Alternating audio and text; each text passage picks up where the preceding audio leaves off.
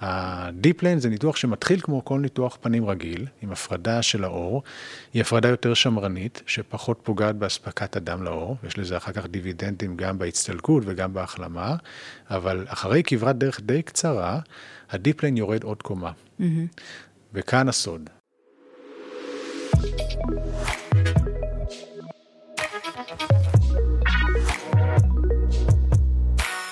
מדיקאסט, פודקאסט הבריאות של רשת מדיקה מרכזים רפואיים, בהגשת טלי מצ.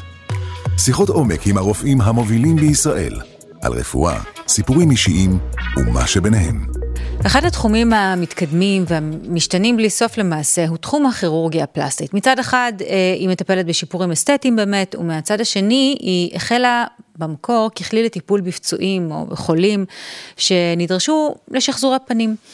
על אה, יחסי הגומלין האלה בין שני הטווחים, ולמה בסוף כולם מרוויחים בעצם, נשמע מדוקטור עומר וולף שיספר לנו גם על החידושים האחרונים בתחום וכיצד ניתן לקבל היום מראה צעיר, רענן, בריא, אבל גם טבעי.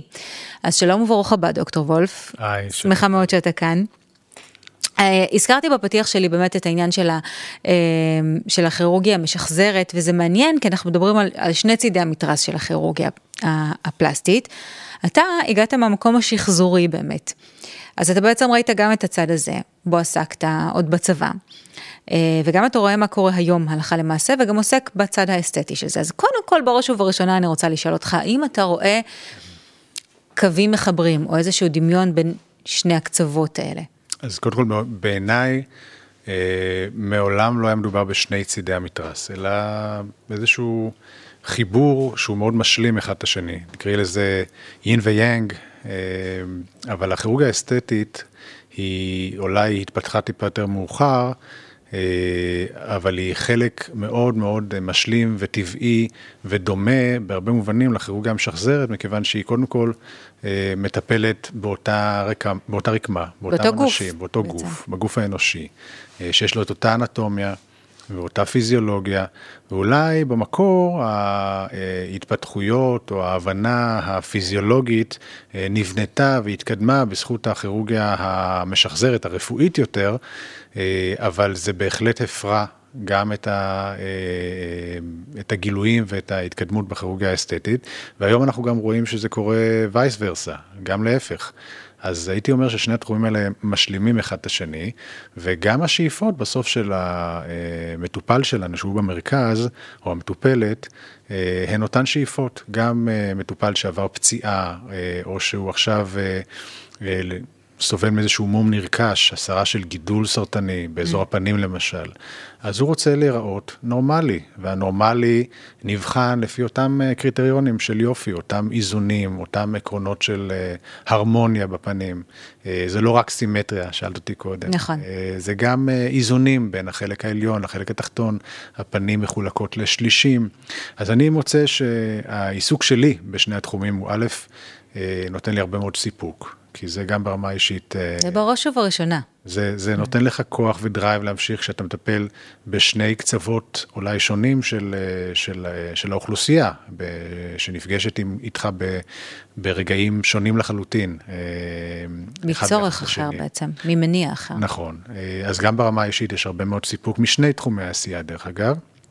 אבל ברמה המקצועית, הטכנית, הם, הם לא נפרדים, הם mm-hmm. מאוד מאוד דומים, והייתי אומר שיש איזשהו מין מנעד כזה המשכי בין העיסוק השחזורי לבין העיסוק האסתטי, זה לא, זה לא אה, שני צידי המתרס. אוקיי, okay. אוקיי, okay, אז זה כבר באמת משלב, כי באמת, כמו שציינת, בסופו של דבר הגוף הוא אותו גוף והשאיפה.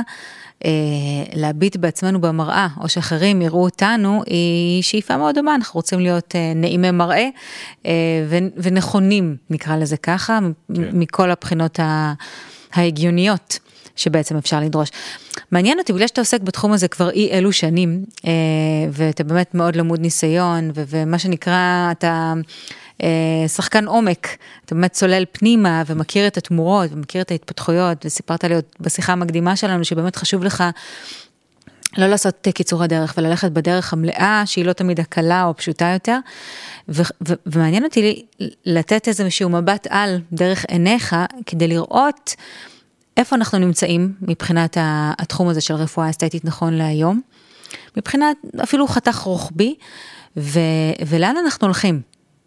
זה אה, כאילו שאלת סיום, אבל לא, זה דווקא מעניין אותי לפתוח איתה. אז קודם כל זו שאלה שאפשר לקחת אותה להמון כיוונים, נכון. אני אנסה ככה בכל זאת אה, להוריד אותנו אל הקרקע. אהבתי את הכינוי שחקן עומק, כן, כי תכף זה יוביל אותנו לפאנצ' ליין. Mm. אה, אבל אם נדבר באמת על, על הנושא של ניתוחי פנים, אז קודם כל זה נושא שהתפתח רק ב-80 שנה האחרונות, מאפס. כל הנושא של כירורגיה אסתטית די, הוא די נושא צעיר, בהתחלה קראו לזה בכלל ניתוחי יוהרה. נתפס כמשהו מגונה. שכאילו לא חייבים, אבל אנשים כן. פשוט רוצים להיות יפים יותר, ולמה לא? אנשים שעסוקים, שלא עסוקים בטרדות היום, mm. ויש להם יותר מדי זמן פנוי, אז זה נתפס כמשהו שבזו לו אז. אבל אנחנו מדברים על שנות ה-40, שנות ה-50 של המאה הקודמת, עם הזמן והיכולת הטכנית וההבנה והרפואה שהתקדמה, זה הפך להיות משהו יותר לגיטימי, יותר מקובל, אבל הניתוחים עוד היו מאוד מאוד, נקרא לזה, בסיסיים. הניתוח הראשון היה בתחום של הצערת הפנים, היה ניתוח שבו עשו חתך קדמית לאוזן, הפרידו את האור ופרסו אותו אחורה. פשוט... ממש מתיחה. מתחו אותו. כן. כן זה, זה אולי מה ש... הניתוח היחיד שבאמת מצדיק את השם ההיסטורי מתיחת פנים. וזה נתן למטופלים שלנו מראה אומנם מגוהץ יותר, פחות קמטים, אבל זה נראה כאילו הם נקלעו לאיזושהי סופת רוח, wind tunnel. כן. אי אפשר היה לטעות. באשר למישהו שעבר את הניתוח. ויכול להיות שבאותה תקופה גם אנשים שעברו את ההליך הזה, רצו שידעו שהם עשו משהו כזה, כי זה היה סוג של סמל סטטוס. כמו שבימי הביניים להיות שמן, mm. זה היה סמל סטטוס למישהו שלא הייתה לו בעיה של להשיג אוכל. נכון. אז ככה התחילו הניתוחים האלה.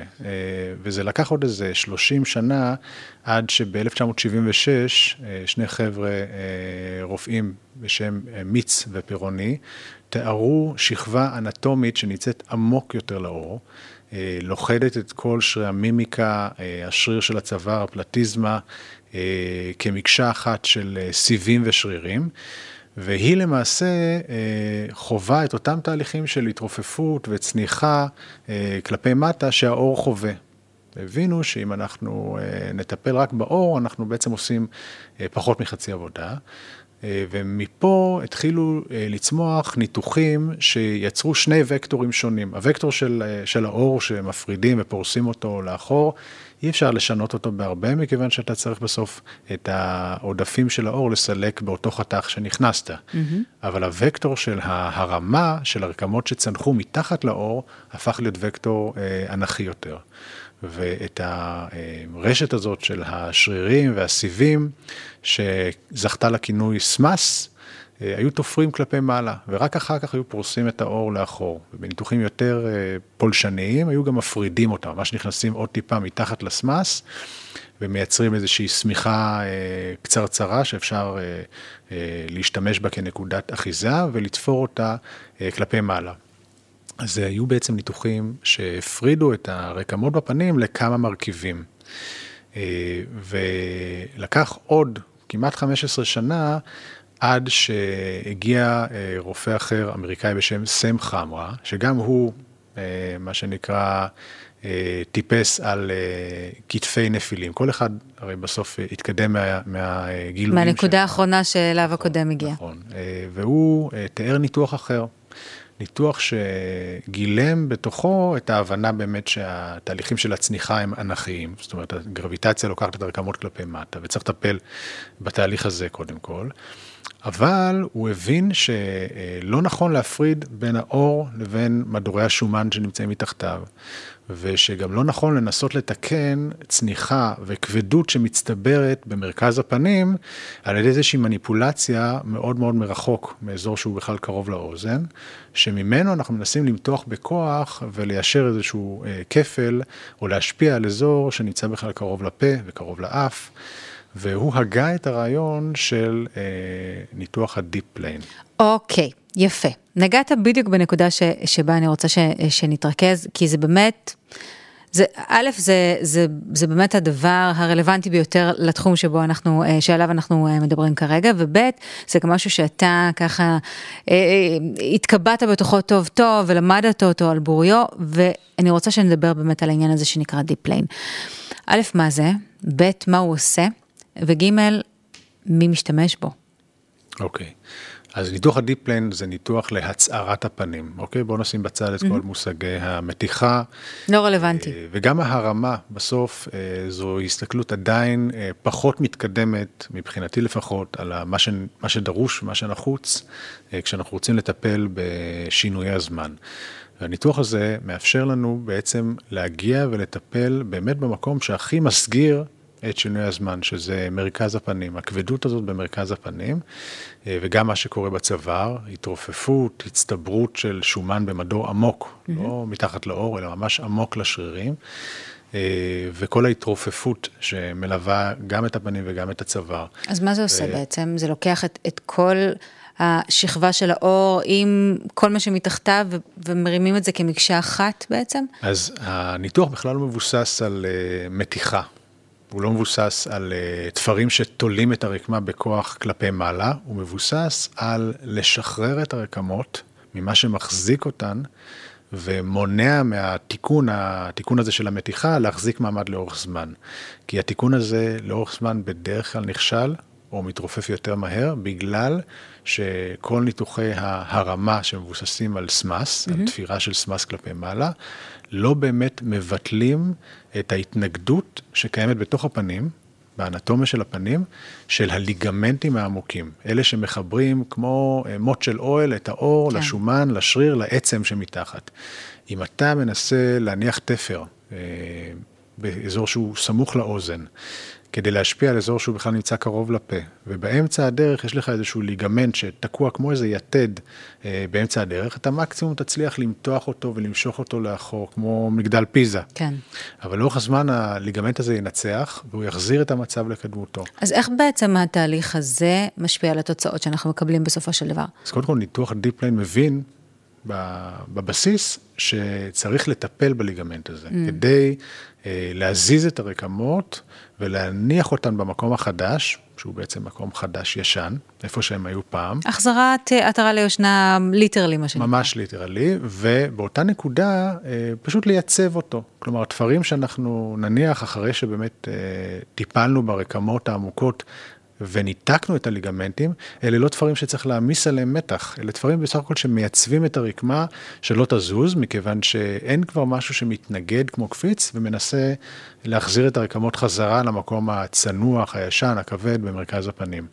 ה deep plane זה ניתוח שמתחיל כמו כל ניתוח פנים רגיל, עם הפרדה של העור.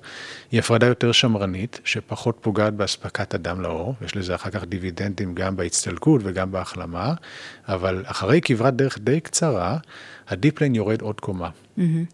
וכאן הסוד, ההתקדמות לעומק, ואז המשך ההתקדמות קדימה לכיוון מרכז הפנים, היא במישור שמאפשר לנו לנתק את הליגמנטים האלה אה, לאורך הציר הזה שנמצא בין זווית העין לבין אה, זווית הלסת, אחד אחרי השני, ולבצע בעצם שיפט, הזזה של הרקמות בלי התנגדות. אנחנו מניחים את הרקמות האלה, כשהפעם באזור הלחי לא הפרדנו בין האור לבין מדורי השומן, אלא אנחנו מזיזים אותם כמקשה אחת, מה שמייצר עצמות לחיים מובלטות ומאוד טבעיות. כן, גם. בדיוק. באות, בעצם אותה לחי שהייתה לנו, באותו מקום שהוא, שהיא הייתה מונחת בו לפני 10-15 שנה.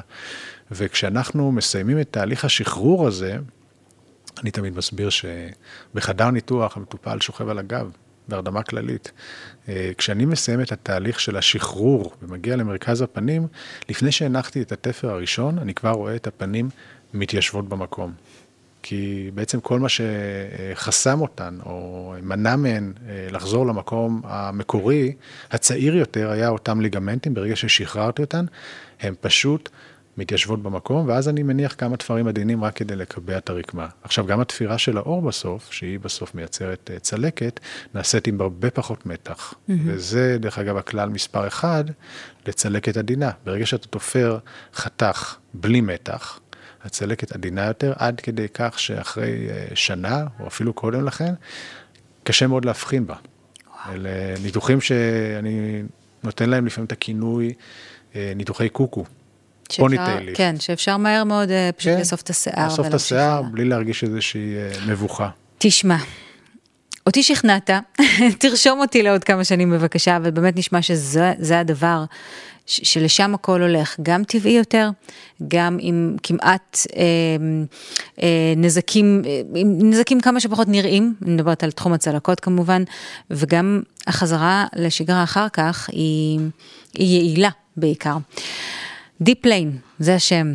נכון. נגמר לנו הזמן, אה, מהר מהצפוי, אבל אה, ככה זה כש... כש מדובר בשחקני עומק, יורדים פנימה עד הסוף. דוקטור עומר וולף, תודה רבה שבאת אלינו ותודה רבה על ההסבר המפורט, Deep Plane זה השם. תודה טלי. תודה לך. תודה רבה. מדיקאסט, פודקאסט הבריאות של רשת מדיקה מרכזים רפואיים, בהגשת טלי מצ. שיחות עומק עם הרופאים המובילים בישראל, על רפואה, סיפורים אישיים ומה שביניהם.